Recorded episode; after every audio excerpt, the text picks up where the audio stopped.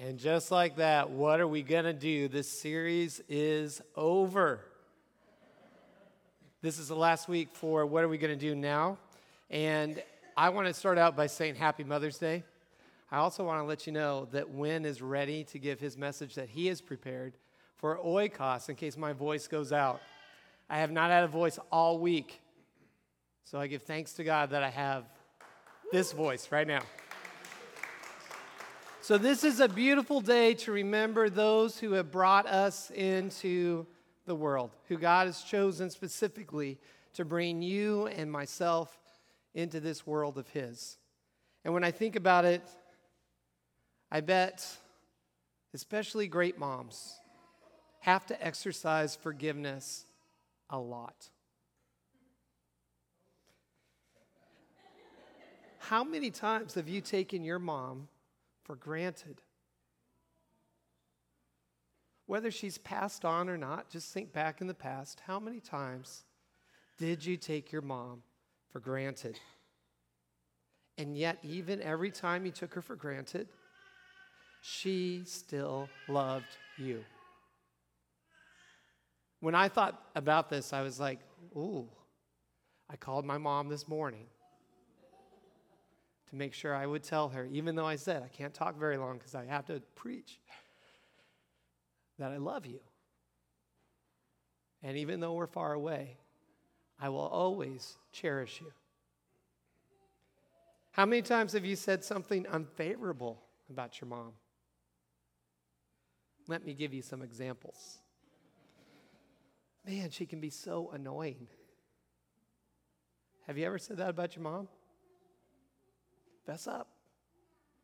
I've said it about my mom. I hope she's not listening because the last time I talked about things that I said about my mom, she was listening and she kind of held a grudge. How many times have you heard moms from your kids, Are you pregnant again or is that just your stomach? I remember saying to my mom, Oh, you're just so soft and squishy. Or how many of you have said, Man, you're looking really old, mom? We say things that are unfavorable, and yet, those of us who have great moms seem to respond with greatness. They pass it on, they forgive, and they love us once again. Even my mom, after she held a grudge, she still loved me. I will always be her baby boy. How many times has your mom asked you something to go do something or asked you to go do something and you didn't honor her? And yet again, she just asked you to do it again, even if you didn't honor her. And she keep asking, and she keep asking. That's what Sarah does with our children, I know. She asks them to make their bed or clean their room. And then two minutes later, she asks them, make your bed, clean your room, walk the dog, and by the way, make your bed, clean your room. Walk the dog, make your bed, clean your room, and why don't you empty the dishwasher like you were supposed to? Why don't you go clean your room, walk the dog, and empty the dishwasher? She might start changing her tone, but I can guarantee you that she continues to love our children. Yes, I think great moms exercise forgiveness daily, maybe moment by moment, simply because the Lord has instilled in them this great love for their children. Today we get to hear about the disciples asking Jesus a question. And maybe they're asking this question because they had seen the Pharisees say awful things about him so many times. And they were just sick of it. And so Peter wants to ask him this question. And maybe it wasn't about the Pharisees. Maybe it was, maybe Peter was sick of Matthew. Maybe Matthew had done something stupid for seven times. And he had forgiven him seven times, and he was about done with Matthew. He was ready to send Matthew away. Beep, I'm done with you. And so he says, Jesus, how many times do we have to forgive? Let's take a listen to the story.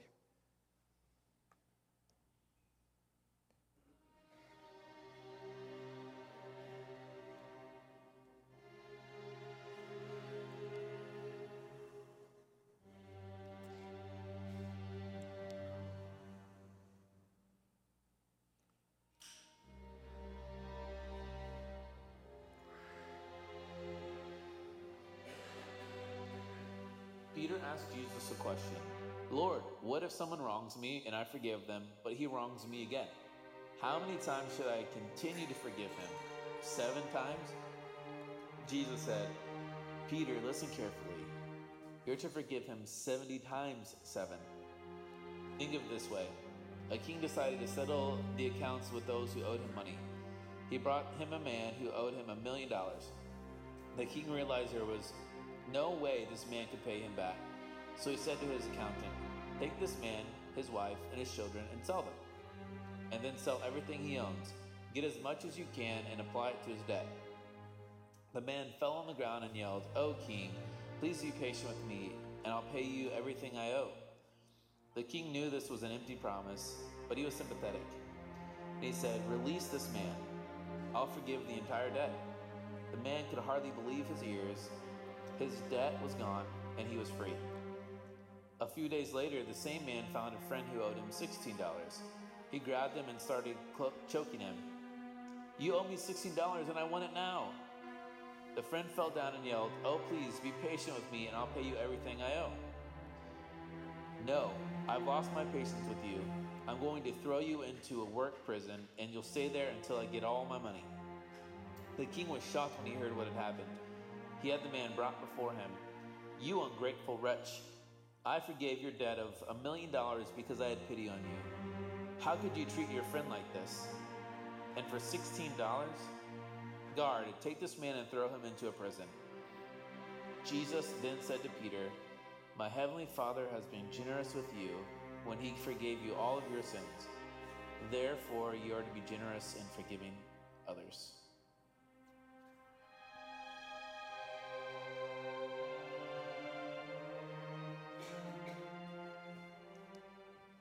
So Jesus gives Peter a parable or a teaching story for him to think about. Perhaps it wasn't Matthew that Peter was tired of forgiving. Maybe it was Judas. Maybe Judas had taken money out of the pot just too many times. And Peter was done with him. And so he asked Jesus, do we need to continue to forgive? And of course, Jesus gives them this story because it's about do you ever get sick of forgiving? Because I know I do. You get tired of it. Maybe sick is a strong word. Maybe you get tired. Tired of forgiving someone of the same offense time and time and time again. And even though we say this prayer, even though I say this prayer almost daily, in this prayer, it says, Forgive us our trespasses. You guys know it, right? As we forgive those who trespass against us. Now, you would think that I would make a connection. That when I get tired of forgiving, I'm actually asking the Lord to stop forgiving me. So when that person has offended me time and time and time, time again, and I go, I'm pretty much done here. You're either stupid or I just can't like you. I'm asking the Lord to say, Hey, Aaron, you're either stupid or I just can't like you. Because I say this prayer, the words that Jesus gave us forgive me as I forgive those who have trespassed against me. Jesus would say on another occasion, So watch yourselves. If another believer sins, rebuke that person. Then, uh, then if there is repentance, forgive. even if that person wrongs you seven times a day and each time turns again and asks forgiveness, you must forgive. Jesus gives an example when he's on the cross that those who were killing him, those who were against him, he cries out. What does he cry out? You guys all know it, right? In his most darkest hour, with our sin upon him, he cries out, Father, forgive them. The Greek word that they use here is aphesis. Aphesis normally in the Greek culture was used particularly about forgiving financial debts. That's why Jesus uses this parable. Do you see the tie? Because when they would hear aphesis, they would normally think, I'm forgiving a debt. I borrowed some money from Debbie, and now Debbie goes, He's never going to pay me back. so I'm just going to aphesis him. I'm going to forgive the debt. I'm going to wipe it clean. I'm going to balance the books by simply crossing it out. I'm going to send that money that was supposed to come to me away. But in our terms, when Jesus makes this parable, he's saying aphesis is also about forgiveness. And I wonder when we talk about this, how many times when we forgive, are we actually sending the sin away? Or are we trying to send the person away? Are you catching me? Are we actually forgiving the sin? Or are we trying to get the person out of our life? How many times do we avoid forgiveness? Because forgiveness is hard. Forgiveness isn't something that we want to do, right? Because it requires a few things. One, it requires for you to actually let go of what the person has done to you. You are to send it away. So that little trite saying that we say for, you know, forgive and forget, it actually is kind of accurate to send it away. But we don't like to do that, right? Like we want to clear the books, but we want to put a little note in there that when that person does it to me again, that's twice. Three times and you're out. How many times have you said that to your kids? But forgiveness is to not be able to say, that's twice. So when Peter says, How many times do I need to forgive? Jesus is saying, You really don't get to count. You are to send it away. So, what does it look like to forgive when it get, becomes really difficult? Some of you grew up or you knew someone who grew up in a house where they didn't have a great mom. They had a mom that was abusive. Some of you grew up in a house where maybe your dad was abusive. And when you come here and you hear, I'm supposed to forgive, I'm wondering that might be a challenge. I don't even know if this helps. How do you forgive someone who has abused you? They have damaged your core. And yet Jesus is saying, send it away. How are you supposed to forgive a spouse who cheated on you? See, there's some things that happen in society like There are many women who return to an abusive spouse. And everyone in here knows that they shouldn't. But the dilemma is we also tell them they should forgive. Some of us have experienced a spouse cheating on your friend. And you tell them, do not go back to them. They will do it again. That doesn't sound like a lot of forgiveness, does it? But in many cases, is it true? That's a dilemma, isn't it? What are you supposed to tell your friend when Jesus says in Scripture, from his own mouth, forgive them? But you are stuck in this case of are we supposed to be telling people to go back to the abuse that they experienced just simply with the words of, I forgive you? Are we supposed to tell people to jump back into that relationship that is damaging with the simple words, I forgive you? It's kind of perplexing, isn't it?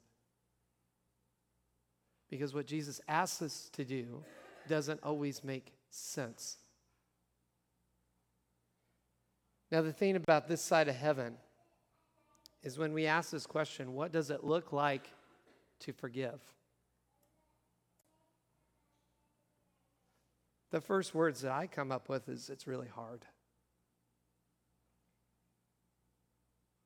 I know for me, when I think about forgiving someone, it's easy to say, no, it's not really easy. To look at them in their face and say, I forgive you, is hard because I want my words to mean something. So sometimes I will delay forgiveness because I'm not ready to look at them and say, I forgive you. And then what becomes even more hard is to continue to follow through with that forgiveness. It's kind of like being addicted, right? You have that first day or three days where you're no longer addicted to whatever you're addicted to. Maybe it's TV, maybe it's, you know, whatever. I won't go through the list. I mean, we got a list, right? And you have this sense of freedom from this addiction, but in the same time that you have this freedom, you want what you had, even though you know it's not a good place. You know it's not good to binge watch 48 hours of Netflix. But you did it. And so you said, I'm not going to do it again. And then a new show comes out, and Netflix has to put the whole series out ready for you. And you begin to watch. And you click next episode, and you can even skip the credits and go right into the next one and the next one and you're right back into the place where you were before. Now, there's more serious things than binge watching Netflix. And you and I both know what those are. But when you step away from that addiction, it's not long before you want to go right back to the prison that you were in. It's the same thing with forgiveness. See, when I don't forgive someone, I'm imprisoned with my own hate, my own anger, my own view and lens on that person. I don't accept anything that God has to offer because I don't want to offer it. So, in the moment where I do not want to forgive, I'm essentially saying, God, don't forgive me either. Let me stay in my darkness because I feel most comfortable here.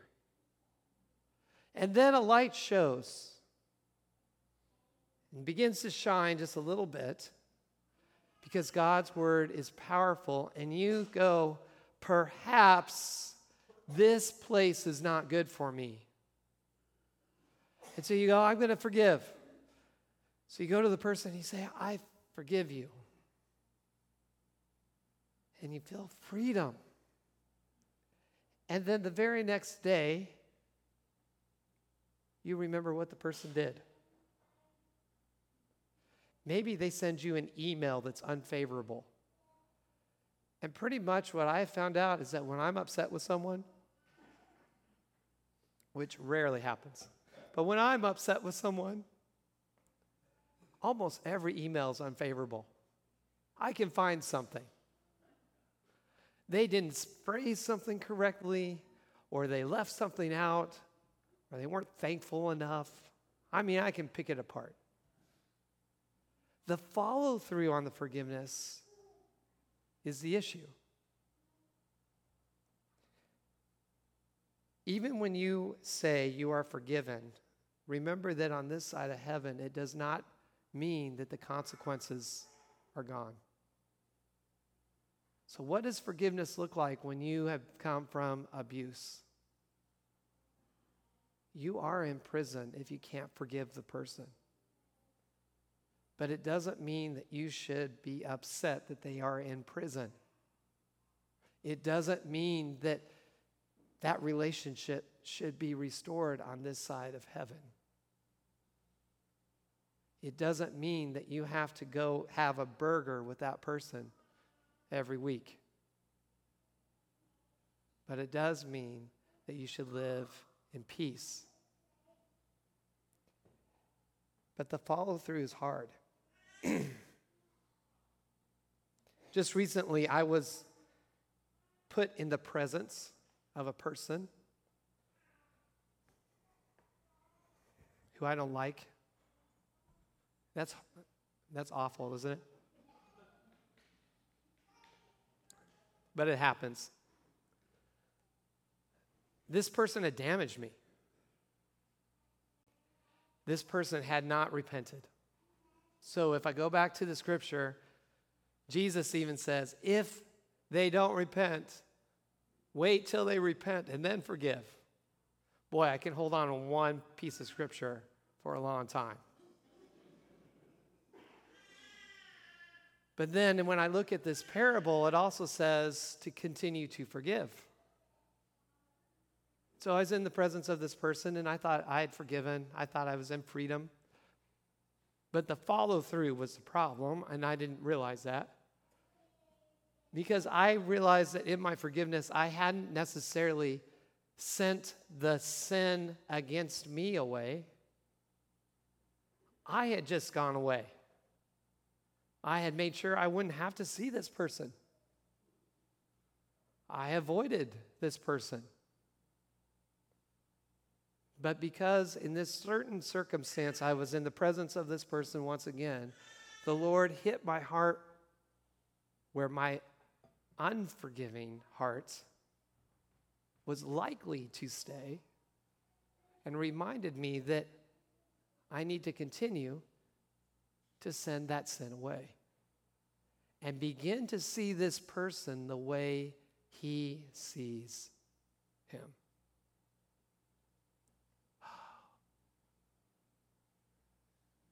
Man, it makes it hard to hate someone. It makes it hard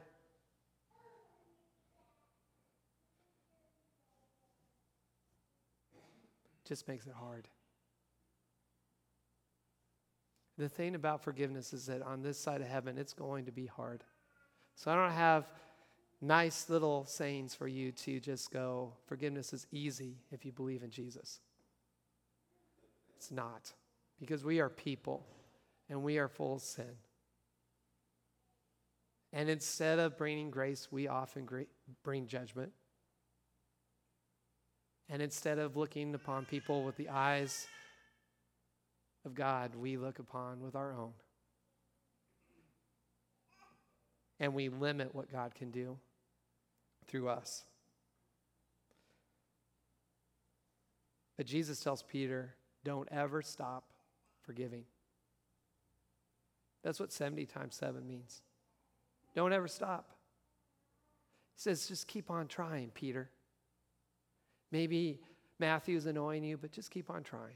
Maybe Judas has wronged us all, but just keep on trying. Maybe the Pharisees are not fun to be with, but just keep on trying. Don't ever stop forgiving. And why? Because it's about representation. When we forgive, we represent who God made us to be. When we forgive, we show people who God is to the world. Because remember, Jesus said, I did not come to condemn the world, but to save the world. He came to forgive us. He came to die so that our sins could be forgiven. His primary mission was about forgiveness, taking us out of the prison of unforgiveness and into the freedom of forgiveness. And so when we forgive, we represent Jesus himself. Paul says this to the church of Colossae Since God chose you to be the holy people, remember, holy means to be set apart. So, in the moment of your baptism, He sets you apart. You're forgiven. In the moment that you say, I believe in Jesus, He sets you apart. You are forgiven. In the moment that you have doubt, the Spirit intercedes upon you and reminds you of your forgiveness. You're set apart as His people. He marks you and claims you and that's what makes you holy. Since God chose you to be the holy people he loves, you must clothe yourselves with tenderhearted mercy, kindness, humility, gentleness, and patience. Make allowance for each other's faults and forgive anyone who offends you. Remember, the Lord forgave you, so you must forgive others. Above all, clothe yourselves with love, which binds us all together in perfect harmony. And let the peace that comes from Christ rule in your hearts. For as members of one body, you are called to live in peace and always be thankful. So forgiveness starts with tenderhearted mercy.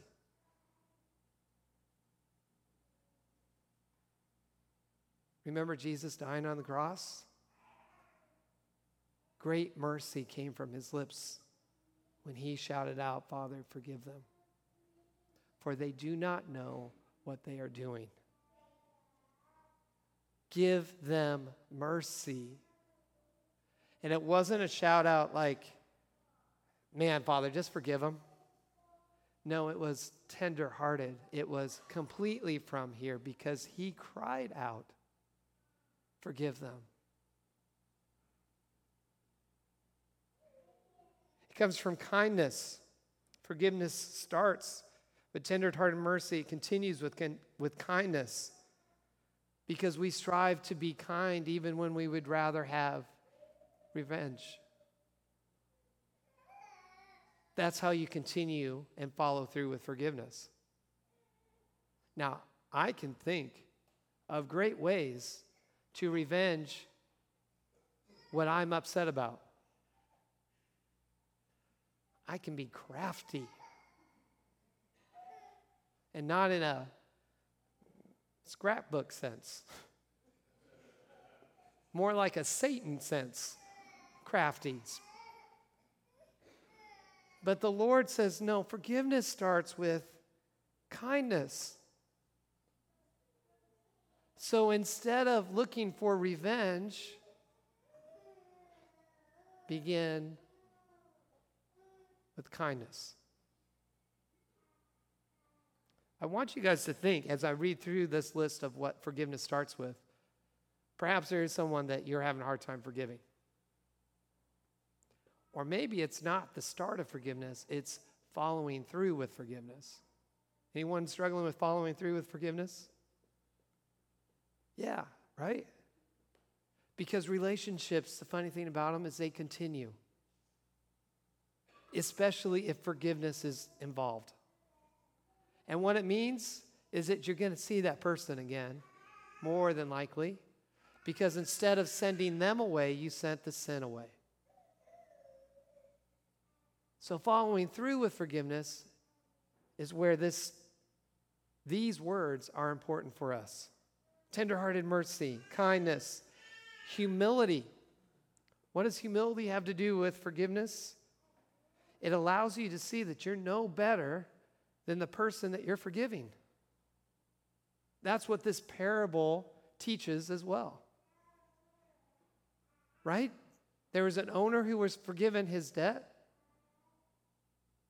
or a manager.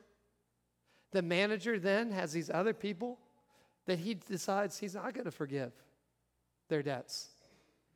And those other people, a bigger group of people, saw that he didn't represent his boss very well. And this guy thought he was better than these people. And the owner comes back and says, You're not. In fact, because you withheld forgiveness, you are worse. So, humility allows us to not think better of ourselves than others. And I'll tell you that forgiveness starts with humility because when you can think that way, then when you have to face a person that you need to say, I forgive you, it's not as if they need to do something in kind. Right? How many of you forgiven a spouse and then it's like, so are you going to go do the dishes? You need to earn that. Forgiveness means that you send the sin away. Gentleness. When someone has wronged me, I can be very short and curt with them. I don't want to talk to them. And sometimes it's all over my face. Like, yeah, don't talk to me. This is not a good time. But God calls us to speak with love instead, to make space. That's what gentleness is, right? It's actually stopping all the other activity to center in on someone who needs to receive your love. We see that with great moms. There can be a mess of stuff going on but when gentleness is exemplified in a mom, they stop and they'll look at that picture, even though they've seen 10,000 pictures by their child already. They'll listen to that story, even though words are spelled wrong and it doesn't make sense. Gentleness means that you stop long enough so that you can make space for the relationship that needs to be reconciled. And patience is so key to forgiveness. See, it often takes time for people to change. Hopefully, you've experienced that. I know I have. When you say, I forgive you, it doesn't mean that you shift. When you practice forgiveness, it doesn't mean that because I've forgiven a person who's offended me, that they'll never offend me again. That's why we never stop forgiving, because we're patient. And patience means that you give up control. See, we even do this with our kids, right? We say, I forgive you in hopes that they will stop being stupid.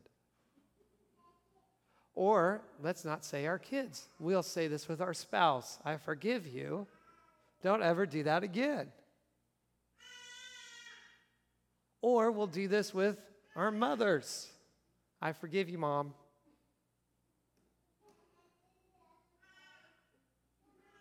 But that is not exhibiting patience.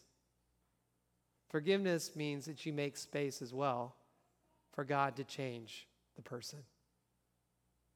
And in doing so, he changes you.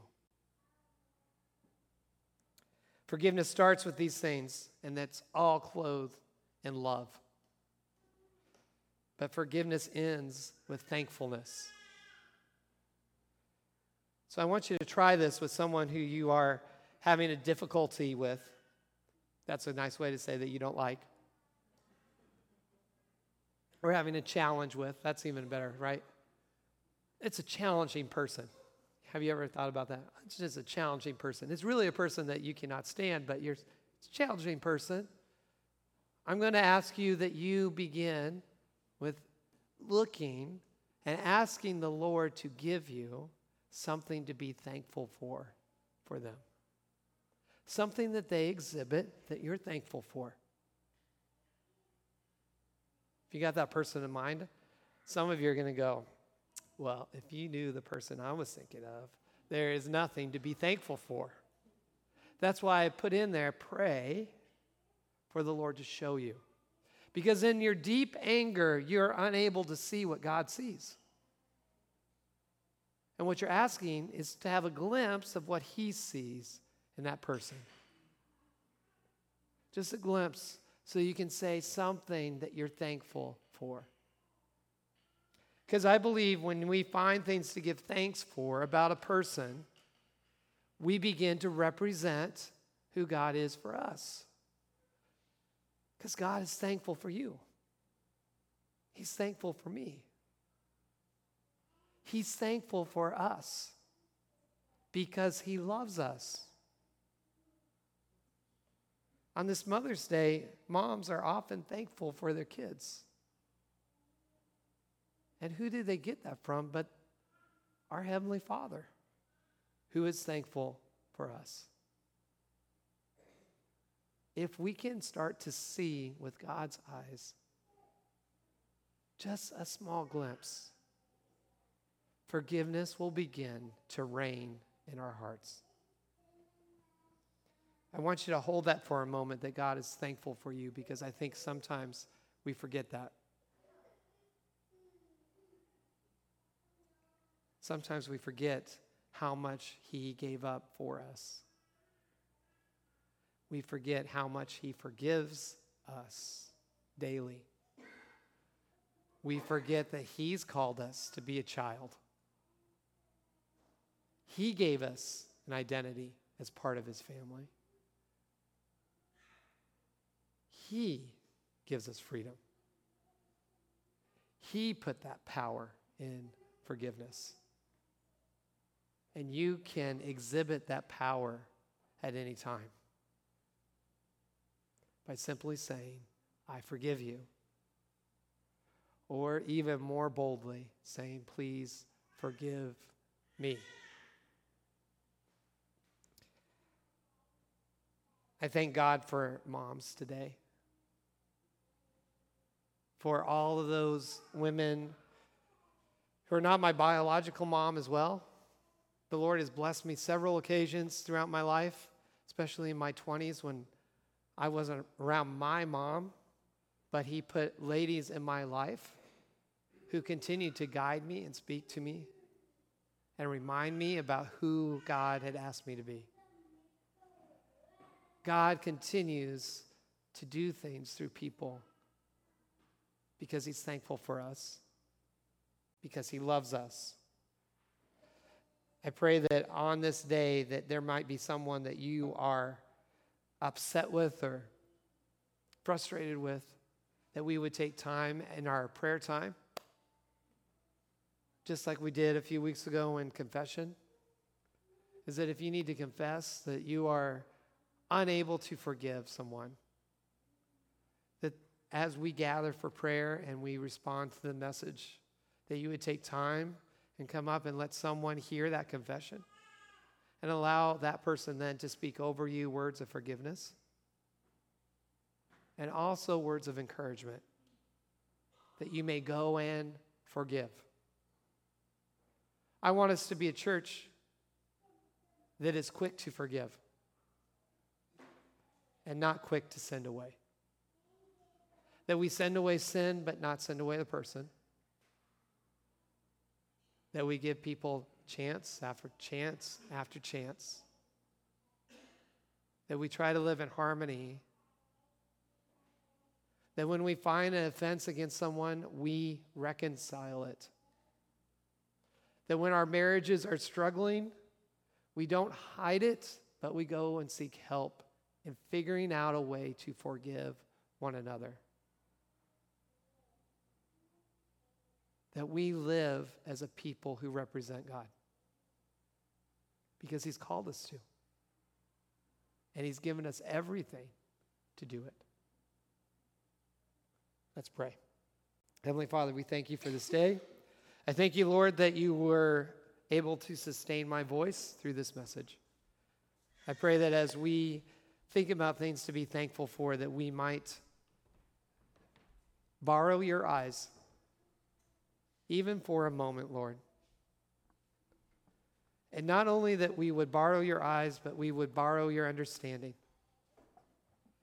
That as we look upon the person that we have a hard time with, that you would remind us of things that they do that are, you are thankful for, that you smile upon them for, that we could share in that just a little bit and claim it so that we can follow through with forgiveness. Lord, I thank you that you do follow through, that you forgive so freely, instantly, and you never send us away, but you send our sin so far away that it can never be found. That you never say that's twice or that's three times. You are out but instead you just say, Welcome back into my life again, back into my home again. I pray, Lord, that we would be people that would represent that and step out of the prison of an unforgiving heart. Hate is easy, Lord. It's easy to hate, it's easy to follow through with hate. But hate is never easy to live with. Forgiveness is hard. Forgiveness is hard to follow through with, but Lord, it is great to live in forgiveness. Restore us, Lord. Heal our hearts. Thank you for our moms. We thank you for the moms who are here We thank you for women that you chose to be tenderhearted, that you chose that you would place upon them a gracefulness that can rarely be understood by men. Give us those eyes, Lord, to see the beauty that you see. Your name we pray. Amen.